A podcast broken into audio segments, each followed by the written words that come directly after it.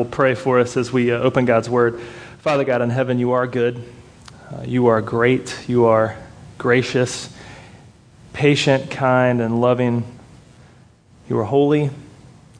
And uh, God, I thank you for a time to gather and celebrate the gospel call, the good news of the person and work of your Son, Jesus, on our behalf. Uh, God, I pray now that as we open your word, that your Holy Spirit would speak to our hearts and to our minds through your word. And uh, God, that you would stir us up to conviction, to repent of sin and idols, and turn to you. And God, that you would awaken our hearts to beat with new life and our minds to understand and our lives to live out the implications of this good news uh, because of your goodness. And I pray that you would do that in Jesus' name. Amen. Mark chapter 1, verse 14 and 15. Now, after John was arrested, Jesus came into Galilee proclaiming the gospel of God and saying, The time is fulfilled and the kingdom of God is at hand. Repent and believe in the gospel. This is God's word. Think of a time that you've utterly regretted something. I mean, think of a time that you have done something that you absolutely regret. It could be something small, like uh, maybe you ate too much Mexican food last night and you regretted doing that because your stomach hurt. Or maybe you regretted uh, something you bought. Maybe you splurged and bought something and the next day thought, why did I buy that? You know? It could be something small uh, like that, or uh, maybe it can be something a little more significant, like maybe you regret uh, missing a, an important event uh, because of whatever reason. Maybe you regret uh, getting angry at work and quitting your job so quickly. Or maybe you regret uh, a relationship that uh, maybe was inappropriate and you shouldn't have had. See, we often regret a lot of things. We're broken humans, we do things wrong, and we often regret things and we have remorse, and then sometimes we'll try to make up for what we did wrong. And regret is uh, part of our human condition, it's based on guilt and shame. We feel guilty about doing something and we vow never to do it again. I regret doing that. I'm not going to do that anymore. And then we do it again. And then we feel guilty. Or then uh, we renounce ever having uh, this attitude again and we'll it'll happen again, and then we are ashamed of ourselves. It's a never ending, unbreakable cycle. But the gospel calls us to repentance. And repentance is different than regret. Because whereas regret is based on guilt and shame, repentance is based on grace. Repentance is the mark of a Christian who is responding to the proclaimed gospel of God, the good news of the person and work of Jesus, who says, The time is fulfilled, the kingdom of God is at hand, repent and believe in the gospel. So repentance is different than regret. Repentance is a response to the good news. One definition of repent means to change one's mind in the Old Testament, this called for a change of a person's attitude toward God. It impacted your actions and life choices. It involves an idea of turning away from something and turning toward God. This changes the way you think, this changes the way you feel, it changes what prompts your motivations day to day, big decisions and small ones. The relationships you'll have, and even what kind of food you'll eat. Here in the Gospel of Mark, we see that Jesus proclaims the gospel of God and couples repentance and belief. He says, Repent and believe in the gospel. Now, last week we unpacked what believe means. It's, it's the word we use for faith, which we broke it down this way. We said that, that faith, or, or the word for believe here that Jesus uses, is believing the promises of God the Father it's an ongoing relational trust in Jesus Christ, the Son, and it's an action that is prompted and sustained by the Holy Spirit. So, as we look at repentance today and we ask this question, are you serious about repentance? We have to see that it's coupled with belief, it's coupled with faith in the promises of God, trust in Jesus, empowered and, and prompted and sustained by the Holy Spirit of God. So, what, is, what does the Bible tell us about repentance? I mean, if we want to walk right with the Lord, we want to respond rightly to the proclamation of the good news. Jesus says, repent and believe. What does the Bible tell us about repentance? because it's different than regret. And I'm not going to heap piles of guilt and shame on you, but rather proclaim the gospel of grace so that we, by God's grace, by His Holy Spirit, will repent personally, uh, relationally, in our marriages, families, and, and as a church corporately. Repentance is expressed this way in the Bible. Repentance is turning from sin and rebellion turning away from idols and functional saviors and turning to God through Jesus Christ. That's our working definition of repentance. Turning away from sin and rebellion, also turning away from idols and functional saviors, and turning toward God through Christ Jesus. So, first, let's look at this. Repentance is turning away from sin and rebellion the human condition is that by nature we are heading the wrong direction. Quite simply, due to our brokenness as humans, we are riddled with sin and rebellion. Our heart attitudes rebel against God, our Creator. Uh, we have sin in our lives uh, that manifests in, in, little sins, like we have big sin, which is just an attitude of, of going the opposite away from God and, and which manifests into little sins of actions. And this could be uh, attitudes toward God, toward each other. This can be actions of doing things wrong, doing the wrong things, right? Sin and rebellion is our inclination. It's distrusting the promises of God. It's distrusting relationally Jesus. It's not responding to the Holy Spirit in belief. We see that the Bible teaches that there are sins of omission and sins of commission, meaning there are sins of omission, meaning we don't do what we're supposed to do. Like when God says, uh, Love the Lord God with all your heart, soul, mind, and strength. If you don't do that, you are omitting that command. That's a sin. If you uh, God commands us to love our neighbor as ourselves. So if you admit loving your neighbor, if you omit that, you are doing a sin of omission. Now, a sin of commission is a little different. That's when you actively go do something that you shouldn't do. Like you actively go steal something. That's committing a sin. And these stem from attitudes of the heart, it stems from the affections of your heart and your mind. It's our nature to be sinners and to rebel. Ultimately, this takes us further from God toward destruction, every step of the way riddled with guilt and shame. If you do something wrong that you're not supposed to do, you commit sin, you feel guilty, shameful. If you don't do something that you're supposed to do, you omit something that you feel guilty and shameful. And it's an unending cycle. I was trying to think of a good illustration of this, and I couldn't help but think of the classic artistic film, Dumb and Dumber. Have you guys seen this movie? I mean, it's been out for years. It's a classic, I think, for our modern era. If you know the movie, Jim Carrey plays a guy named Lloyd, Jeff Daniels plays a guy named Harry, and they make this cross country trip to Colorado. They're going to Aspen, where the beer flows like wine, right?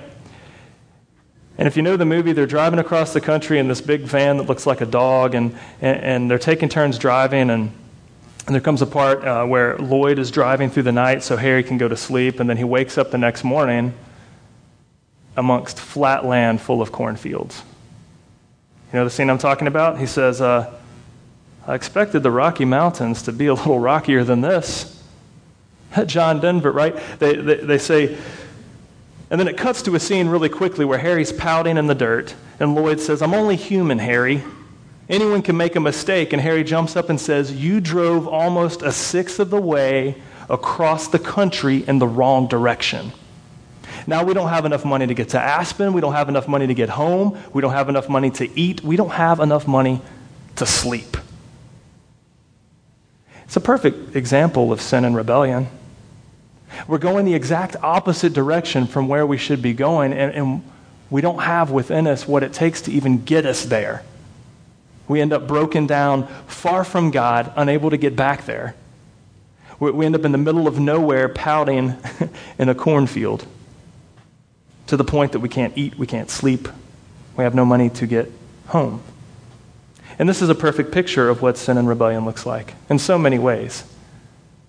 Because our foolishness drives us away from God, leaves us broken down, helpless, hopeless. So I just want to ask you as we get serious about repentance, to ask, are you, are you serious about repentance in your life as a, as a Christian? If, you're not a Christian, we want you to be serious about repentance as well. So, what does sin and rebellion look like in your life? I mean, it could be subtle. Often we think that sin has to be some huge, monumental, epic destruction, which ultimately it will be. But it can be a subtle sin. It can be an attitude of your heart toward God, toward another believer, toward someone in this room. Your attitude uh, toward, uh, you know, how you deal with money, how you deal with relationships, how you deal with your neighbors. What does sin and rebellion look like in your life? But here's the issue is like we know that repentance means turning from sin, from rebellion, and so we find ourselves like stranded, broken down and saying, I don't want sin, I don't want rebellion, so I'm going to try to fix it, right? I mean, that's what happens when you regret something. You're like, oh my goodness, I can't believe I forgot. Oh, here's one. I forgot Father's Day. I didn't really, but if you did, you're thinking, I forgot to send my dad a card. So what do you do today? You're going to be like, okay, I'm going to go buy a card and call my dad and try to make up for lost time, right? That's what we do. And if you did that, don't feel guilty. Maybe. I don't know your dad, but there you go. Um, it, that's what we do when we feel guilty about something. We try to make up for it. So we do the same with sin. We say, man, I'm caught in this sin. I'm caught in this attitude of rebellion. I want to make up for it. So I'm going to try to fix it, right? I do this. We all do this. Often when that happens, we turn from sin and rebellion, but we don't quite turn to God. We often kind of turn halfway, and we turn toward idols or functional saviors. What I mean by that is this an idol, we often think is like bowing down to a statue, right? Like, oh, Okaliba, you know what I'm talking about? An idol is anything we trust other than God. An idol is putting something in the place of God in our lives. Wherever you put your ultimate hope, affection, and trust, that is an idol for you. That is a functional Savior. We're counting on that thing to change us. See, repentance is turning from sin and rebellion. But if we turn to an idol or functional Savior, we're in no better condition. Idols are things we put our trust in other than God. And they could be good things, they can be jobs or financial well being, it could be a relationship. And if you put your ultimate security and identity in your job, in your status, in your finances, in your relationships, if those things take the place of God in your life, you're no better off. Actually, we go from bad to worse, from dumb to dumber. Speaking of dumb and dumber, that scene I was just talking about, you know what happens, right? What happens next? After going the wrong direction, they get mad at each other and they decide to go their separate ways. They're like, you know, this is ridiculous. They start yelling at each other. Uh, you know, a catchy tune comes on and uh, they start walking the other way. And then the next scene you see Jim Carrey, Lloyd rolls up on this little motor scooter. You know I'm talking about? He's like, Harry! He's like screaming, Harry! Harry! He waves him down. Harry turns around and Lloyd says, uh, Harry's like, Where did you get that scooter? Lloyd says, I traded a kid back in town, our van, for this scooter, right? And get 70 miles to the gallon. There's room for you to hop on the back if you want to go to Aspen. and Harry looks at him and says, You know, Lloyd, just when I think you couldn't be any dumber, you go and do something like this and totally redeem yourself. Now, there's such irony in that moment because we sit here and laugh and we say, Did he really redeem himself? I mean, it's ridiculous. He sold a van for a motor scooter, and then the movie just gets awesome from there, right? Like, it's ridiculous. To think you sell everything you have to get this motor scooter so you could like double up and freeze together as you go through the mountains of Aspen, right? But in the same way, this is what we do to try to cure ourselves from sin and rebellion. Right? We, we sin, we rebel against God, we feel guilty, we feel shameful when we say, I want to turn from that, so I'm going to fix it, I'm going to redeem myself right? So you say, I'm going to make up for lost time by doing this. Maybe then God will approve of me. Maybe then Jesus will accept me. Maybe then I'll be forgiven and I'll feel good about myself and have a better identity and more security with other people. And so we try to make up for lost time by status, by finances, by relationships, by what have you. The whole time we're selling the awesome van for the little scooter, trying to redeem ourselves while looking ridiculous. See, repentance means turning from sin and rebellion that's fueled by guilt and shame. But repentance is also turning away from idols and functional saviors, which is fueled by pride and self sufficiency. We think we can redeem ourselves. Why? Because we're smart, because we're creative, because we're hip, because we live in a certain part of town or because we have certain amount of money in the bank or our career looks like this or you're in this kind of relationship all the while that pride and self-sufficiency does not make us closer to god. It just takes us further from him in a different way just like sin and rebellion. I'll give you a personal example if i may because this has happened in my life numerous times. I'm a broken sinner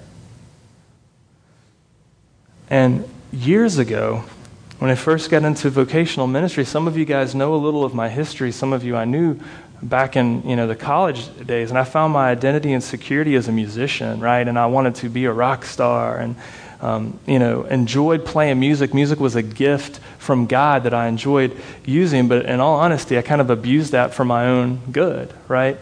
And my heart was not close to God at all. And I feel guilty about certain things in my past as I was playing in a band and traveling throughout the Southeast and playing at places. And just, I found myself sitting on a beach in Panama City, Florida at 3 a.m., looking at the ocean, thinking, this is not what I want my life to look like. I was riddled with sin, riddled with guilt, embarrassed, ashamed and the next day we returned back home and I gave it some thought and I sat down with the guys I was playing in a band with and just said, Look, I just can't do this anymore. And um, I'm still friends with those dudes. I love them dearly. They've gone on to see much success. And so I got excited thinking, you know what? I'm giving up all of this so that I can be better for the Lord. What I ended up doing, by God's grace, I got to go to seminary, right? Uh, by God's grace, I was able to uh, do some mission work in Romania. By God's grace, I was able to start working for churches and vocational ministry. And by God's grace and sense of humor, here we are today.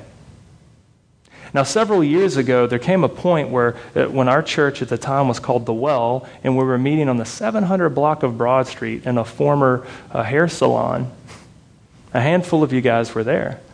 And there came a point where God convicted me that, Jeremy, you were finding your identity and security in your position as a pastor. You're finding your identity and security in the degree you have hanging on the wall. You're finding your identity and security in the network that your church is a part of because you have certain famous people's numbers in your cell phone. And I had to repent. Because in that moment, I was riding a scooter to Aspen. In all honesty, in that moment, even though I had turned from sin and rebellion, saying, God, I don't want my life to look like that, that's leading me to destruction, I was putting my trust, my hope, my identity, my security and my position. Kind of embarrassed to tell you, except every single pastor I know struggles with the same thing. The pastors of the biggest churches in the city I've had lunch with, and they struggle with the same thing. It's our part of our human condition. So we repent. We say, Lord, I'm going to turn from sin and rebellion. Lord, here's an idol. Here's a functional Savior I found my identity and security and hope in. I need to turn from that. For me, it's my status and position. And God has a gracious way of humbling us. I mean, very gracious.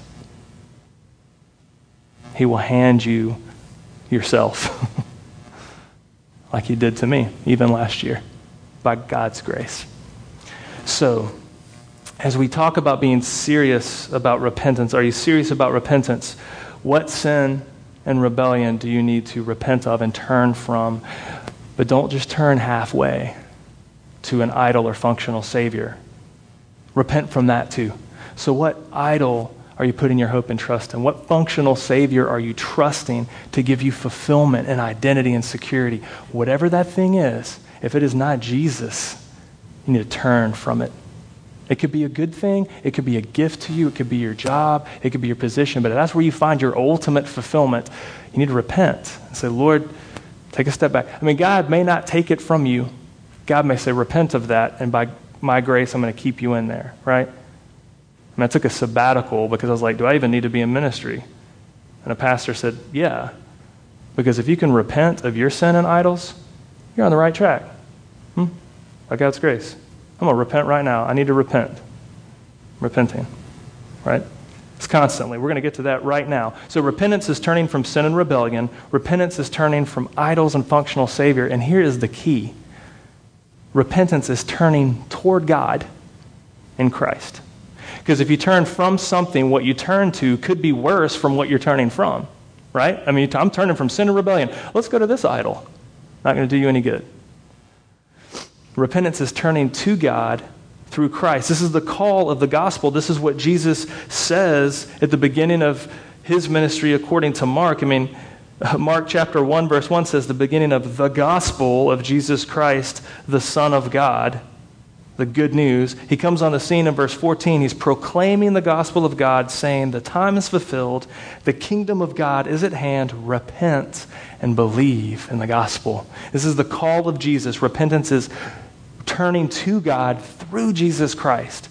Not turning to God through spirituality, not turning to God through a masters of divinity, huh? not turning to God through this tradition or that avenue or whatever. It's turning to God through Jesus Christ, recognizing that it's Jesus who draws us from our sin and rebellion, who, who destroys our idols and functional saviors and, and grabs us and pulls us the direction toward God.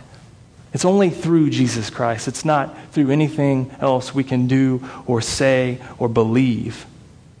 Because the call of the gospel is to repent and believe. This is fueled by grace. One pastor said it this way uh, Pastor David Fairchild at Mars Hill Church says, Repentance at its heart is not about feeling bad for your action, it is the heartbreaking awareness of whom you've acted against. And so when we repent of our sin and rebellion, it's us saying, not just, wow, I mean, for me, it was like, I don't want to live my life like this. I want to repent so I don't have to have this effect upon my life. But also, good grief. I'm like rebelling against my maker. I'm exploiting other humans who he created in his image that need redemption, but I just want their accolades. It's where I was. Thinking, God, God's connected me to thousands of people. I just want them to like me and my music. And they need the gospel, man. What am I doing? But here's the great news. This is what excites me so much is when we look through scripture repentance is turning from sin and rebellion, from idols and functional saviors to God through Christ and this is the ongoing theme of scripture. You saw the video testimony just a minute ago of David Cathcart who nailed it on the head. I mean, you see in Old Testament law, the book of Deuteronomy 30, verse 2, the call is to return to the Lord your God. You and your children obey his voice and all that I command you today with all your heart, with all your soul. The call of the Old Testament law is to return, to turn, to repent, to turn to God. The prophets throughout the scriptures say it. An example is Joel 2:13, "Return to the Lord your God, for he is gracious and merciful. He's slow to anger, abounding in steadfast love." Joel, one of many prophets to just pronounce the good news of God's graciousness toward his people. We get to the Gospels, Mark chapter 1, John the Baptist sets foot on the scene, the beginning of the gospel of Jesus Christ, the Son of God. As it is written in Isaiah the prophet, Behold, I send my messenger before your face who will prepare your way, the voice of one crying in the wilderness, Prepare the way of the Lord, make his path straight. John appeared, baptizing in the wilderness and proclaiming a baptism of repentance for the forgiveness of sins. Jesus sets foot on the scene in Mark 1:14 where we've looked at today, uh, proclaiming the gospel of God, saying the time is fulfilled, the kingdom of God is at hand. Repent and believe in the gospel. If you read the rest of the gospel of Mark and all of the gospels, you see that Jesus not only proclaimed this good news, but he went on to display how he was going to do it for us. I mean, that's what the gospels are about. It's not just, hey, repent. Great. How do I do that? Jesus, I don't get it. Jesus says, Here, let me show you. Jesus says, Look, I'm going to fulfill all of the Old Testament expectations. Like you want to believe the promises of God, you have relational trust in me. That's what Jesus says by repenting and believe in the gospel. And so when he calls us to repentance, he's saying, Look, the Old Testament law says, Return to the Lord your God. You and your children obey his voice that I command you today with all your heart, with all your soul. Jesus did that. Jesus turned to God on our behalf, living a perfect life in our place. He obeyed everything perfectly. Everything that God ever commanded, Jesus did with all his heart, with all his soul on our behalf. On our behalf, he did what, what the prophet Joel said to return to the Lord your God, for he is gracious and merciful, slow to anger, abounding in steadfast love. Jesus said, Yes, yes, I am. I am slow to anger. I am abounding in steadfast love. I am gracious. I am merciful. Let me show you how I do that. And so the rest of the Gospels is Jesus not only teaching that and proclaiming that, but he does miracles. He heals people. He heals people saying, I want to show you how gracious and merciful I am. I'm going to heal you from your sickness so that you will repent and believe in me. And I can turn you back to God. He feeds thousands of people for many reasons. One, to show that he could do it because he's God, but also to say, look, you can't sustain yourself. There's no self sufficiency in the gospel. It's a reliance on me. Jesus is like, you can't even feed yourself. There's thousands of you out here saying, we're going to fill our head with knowledge. And Jesus says, you can't even feed yourself. Let me do that for you. He's gracious. He's merciful. He's abounding in steadfast love. He says, You can't be self sufficient in the gospel. I'm going to feed you to show you how much you need me. He lives a perfect life in our place. He dies a death on our cross to take away our sins as a substitute of God's wrath on sin to take it off of us onto himself. He comes back to life, rising again from the dead. He ascends to be with God the Father in heaven. I love this too when he sends out. I mean, this is, this is the rippling effect of the gospel of repent and believe, repent and believe. That's what the gospel is all about. Jesus, I mean, the Old Testament's about that. Jesus said it, did it, displayed it. Even when he sends out his 12 apostles in Mark 6, it says, So they went out and proclaimed that people should repent. Like the 12 that were closest to Jesus, Jesus says, Hey, you want to know what your mission is? Did he say, Just go do something nice? Just go be better? No, no, no. He says, Your first mission, the 12 of you, is to go out and proclaim that people should repent. Wow. That was their first mission. So he sends out the 12 to proclaim that people should repent. Luke chapter 24, we see a little bit more. Jesus, this is so cool, opens their minds to understand the scriptures and said to them, Thus it is written that the Christ should suffer and on the third day rise from the dead, and that repentance and forgiveness of sins should be proclaimed in his name to all nations, beginning from Jerusalem. Wow. We see the apostles go out and do this. They proclaim repentance and forgiveness of sin that Jesus secures for us. Peter, Peter does this in Acts 2:38. Peter said to them, "Repent and be baptized every one of you in the name of Jesus Christ for the forgiveness of your sin and you will receive the gift of the Holy Spirit." Peter goes on to write 1st and 2nd Peter, and we see in 2nd Peter 3 9, some of the last words that the apostle peter writes on this earth says the lord is not slow to fulfill his promise as some counted slowness, but this is patient, but is patient toward you, not wishing that any should perish, but that all should reach repentance. The apostle Paul as well in Acts 20, 21, testifying both to Jews and to Greeks of repentance toward God and of faith in our Lord Jesus Christ. What's the Apostle Paul doing? What Jesus was proclaiming the call of the gospel to repent and believe. That's the call of the gospel. Throughout the Old Testament, throughout the New Testament, this is why we exist today. To get the word out of saying we need to turn to God through Jesus Christ. We turn from sin and rebellion. But if we say, don't sin, don't rebel, we become moralists and say, don't do that. Be moral. Moralism is an idol. Is it bad to be moral? No, it's very good to be moral. But your moral morals have to be rooted in Jesus Christ. so if we say no sin, no rebellion, you become moral, without Jesus, that's just an idol.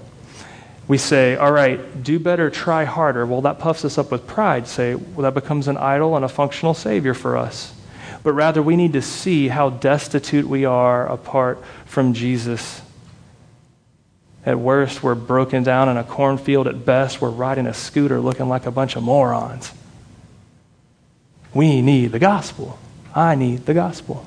We need to repent and believe in the good news of Jesus. So, as repentance is turning from sin and rebellion, repentance is turning from idols and functional saviors, repentance is turning to God through Jesus Christ because of who he is and what he's done on our behalf. So, what does that mean for us today? How do we do this? How do we repent? Because repentance is not a one time thing only, it is an ongoing rhythm of a Christian disciple. In fact, Martin Luther, in his famous 95 Theses at the beginning of the Protestant Reformation, 1517, he says this the whole life of a believer is to be a practice of repentance. Now, I don't know how that works for you. Because for me, I thought repentance meant a one time thing. Yes, I repent and believe the gospel. I thought it meant I'm eight years old, I don't want to go to hell. I believe Jesus. That's what I thought repentance was when I was eight, all the way up until I was 22. yeah, I repented. But you know, the problem if we repent once, we put our faith in our repentance instead of our faith in Jesus. We say, hey, look, because I said this and prayed that prayer, I'm good. That becomes an idol. Repentance is the whole life of a believer in practice. It's what we do. It's, it's an ongoing rhythm of ongoingly turning from sin and rebellion, ongoingly turning from idols and functional saviors, ongoingly turning toward God through Jesus Christ. It's coupled with belief, trusting the promises of God, trusting Jesus. It's an action we do, prompted and sustained by the Holy Spirit. So, what does this look like for me and you today? I would say this. First, repentance, uh, we need to repent of our attitudes as well as our actions. If you go get hammered tonight and you wake up with a hangover, yes, you'll feel regret, you'll feel remorse, and you can repent of your action. But we need to repent of our attitude that drew us to that our anger, our discouragement, our loneliness that's not rooted in the gospel. We need to repent of our attitudes and actions toward God when we don't trust that His good news is good enough. When we say, We know Jesus died for us, but I need to do this just to be sure. Or I know Jesus said, repent and believe, but I don't feel like repenting and believing. Or I know Jesus said, love your neighbor as yourself, but I just don't even like the guy. How can I love him? I know Jesus said, proclaim the good news. I'm not going to say a word. I'm shy. Right? We need to repent of our attitudes and actions against God. We need to turn and trust God through Jesus Christ. We need to repent of our attitudes and actions toward each other. And this one is more acceptable, I think. And even in Christian circles, man, good grief. We need to repent of our actions and attitudes toward others who maybe uh, choose to school their kids differently than maybe you do. I mean, I, have been we have four kids, and our oldest daughter is starting kindergarten at a public school in August. I mean, you would have thought I burned the Bible in some circles. Seriously. Breaks my heart. I'm like, really? Yeah, you're going to publicly school your kid? Sure. Why not? I mean, I read the Bible, I see nothing in there about public versus private versus home. Likewise, just for the record, my four siblings were homeschooled, and they're awesome, and I love them. I was publicly schooled. That explains a lot, but hey, it's okay. Went to the school that I'm standing in. Choked on a hot dog right up. Anyway. I really did. I was like, oh, fourth grade. Right? Repentance of attitudes and actions toward other part of town. This is one we need to repent of. Last year, or about a year and a half ago, my wife and I moved to Columbia County. Oh, my goodness. I lived in Richmond County for 34 years. Moved to Columbia County, Jeremy Carr. Sellout, comfort seeker, I've heard it all. Nope. Seen a lot of gospel fruit on our street in one of the fastest growing counties in the state. Just saying. We need to repent of our attitudes toward, um, I don't know, you just name it. I guess just think, I mean, these are just things I've experienced. These are things in my heart too, right? Um, got a lot of, here's one for me just to, just to make it fair, because I'm like making fun a little bit.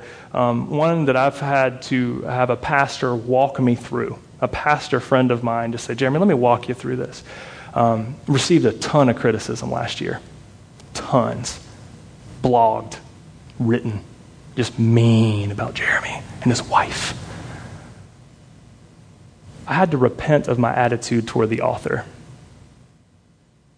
And I had to have a pastor say, Jeremy, come here for a second. Uh, that's wrong, that's sin. But the greatest risk for your heart is that you would despise that author who is a child of God. So, Jeremy, we, I'm going to walk you through this so that you can love and you too can repent and believe the gospel just as much as that person is going to repent and believe the gospel. Are you with me? I just want to be fair with you because I don't want to sound high and mighty. No, I'm not. I'm a, I'm a mess. Um, but by God's grace, and with the help of the Holy Spirit, every day when I wake up and I run, I want to run to my sin and rebellion and say, man, er, punk rock. And by God's grace, He pulls me back. He says, don't go that way, Jeremy. like, you're right, that's evil. I'm going to go this way. Look at me. I'm going to. And God's like, nope, let me rein you back in. I mean, don't run to your sin and rebellion, but Jeremy, don't run to your idols and functional saviors. Jeremy, come here. Run to me. And here's the only way you can do it look at what Jesus did for you. That perfect life you can live, you can't live that, but Jesus did it for you. That death you should die for your sin, Jesus did that for you. The good news that you're supposed to proclaim, but sometimes you don't because you're a coward, and Jesus did it. That time you, you're called to love and to serve, but you just don't feel like it. Jesus did that for you on your behalf. Now, get in the game, son. I feel that's what God, God's, it's Father's Day. God's a loving father. He's like, get in the game, son. Um, so forgive me if I got off track. I'm trying to be real. I'm trying to share with you that I too am just a, a wounded, broken sheep, just like all of us. And uh, I'm just as much in need of a Savior as you are, just as much as uh, the guys at 401 Walton Way, just as much as, uh, you know, whoever. we all need the gospel. And uh, that's what I want for you today. That's what I want for us. I want us to repent personally in our lives. I want us to repent corporately as a church. I want us to repent in missional communities. Uh, and that just means turning to Jesus and pointing each other to Jesus. That's why we exist. Right? We're like, hey, I want to, uh, as God points me to Jesus, I want to point you to Jesus. And if I mess up, I want you to point me to Jesus too. Because sometimes uh, I don't see clearly. And, I, it, you know, many of you in this room have been friends to me and said, Jeremy, come here for a second. I'm going to point you to Jesus. Oh, thank you. That's what it's all about. I love it. Uh, there's a pastor and author named Joe Thorn um, who came and actually spoke at our church about a year and a half ago, and he wrote a book called Note to Self, which is a great book. And there's a chapter on repentance, and he says this The deepness and consistency of your repenting will have a direct impact on the liveliness of your faith and the brightness of your confidence. this is not because you repent so well, but because in repenting, you know the darkness and trouble of your own sin and the great work of grace in Jesus that overcomes it all. So, in closing, I want to ask you to imagine the impact. This is my charge for you, and then I'm done. Um, men, I want you to be uh, the lead repenters in your life.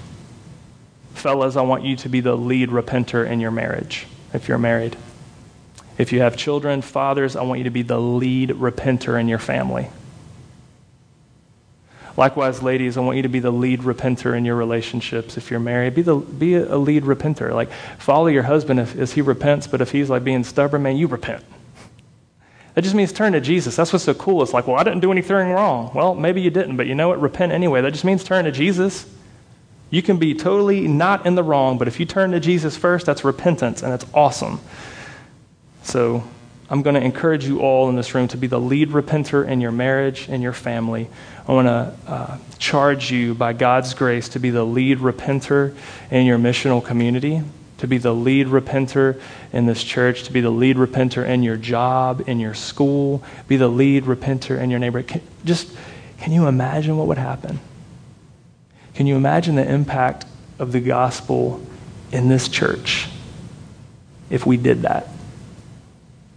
Can you imagine the rippling effect of the gospel in this city if when people saw Redemption Church and didn't think, well, that's such a cool hip this, or that's this, or what that, if they just said, that's a group of people that constantly run from sin, constantly run from idols, and they constantly run toward God through Christ, and they tell everybody the same thing, and they just grab each other when they fall, and they say, man, you messed up, but let me pick you up and point you to Jesus. Oh, wouldn't that be amazing? Can you imagine the impact that would have on your life personally, on your marriage, on your family, on this church, and in the city? Just, just think about that. Let me pray. God, thank you that you are uh, a good, kind, gracious, slow to anger God. God, even as I stand here, I need to repent of my heart.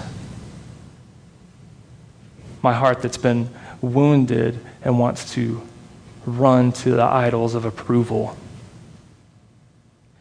God, I confess that sin and brokenness. And Lord, I pray that you keep my eyes on Jesus.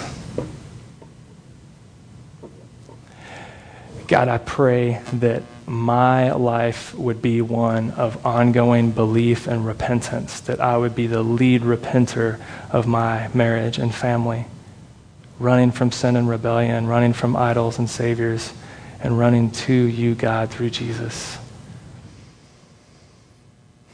God, I pray if that's the case, that you would be glorified and that there would be much joy and that others would see your goodness. God, I pray for uh, my friends and family, church family in this room. God, you are so good to us. And Lord, I pray that nothing that is said or done would ever distract us from you, lest we just put other idols and saviors in the way. So, God, I pray that you would destroy all of our functional saviors and idols so that we can see you more clearly through Jesus. God, I pray for the men in this room that you would give them conviction and empowerment by your Holy Spirit to believe the promises of God, to trust you, Jesus, as Savior, and to be empowered to live lives of ongoing repentance, that they would be the lead repenters of their marriages and families. God, I pray for the ladies in this room that they too would be empowered to be the lead repenters, that when their husbands struggle and fall, that they would be the first to look to Jesus and to grab their husband by the hand and say, Look to Jesus, look to Jesus, look to Jesus. God, convict us of sin. May we not rest until we uh, have dealt with our sin by running to the cross. And Jesus, uh, destroy our idols. God, I pray that in everything we would be a church. When people look, they don't see anything other than a group of people that are experiencing the gracious, slow to anger, kindness, love from God the Father through Jesus. And Lord, I pray that that good news would cause us to believe and to repent, that our attitudes, our affections, and our actions, personally and as a community, would reflect you for your glory, for our joy, and that the good news of Jesus would ripple from this church to the city, to the state, to the nation, to the world beyond. We beg you to do this. In Jesus' name, amen.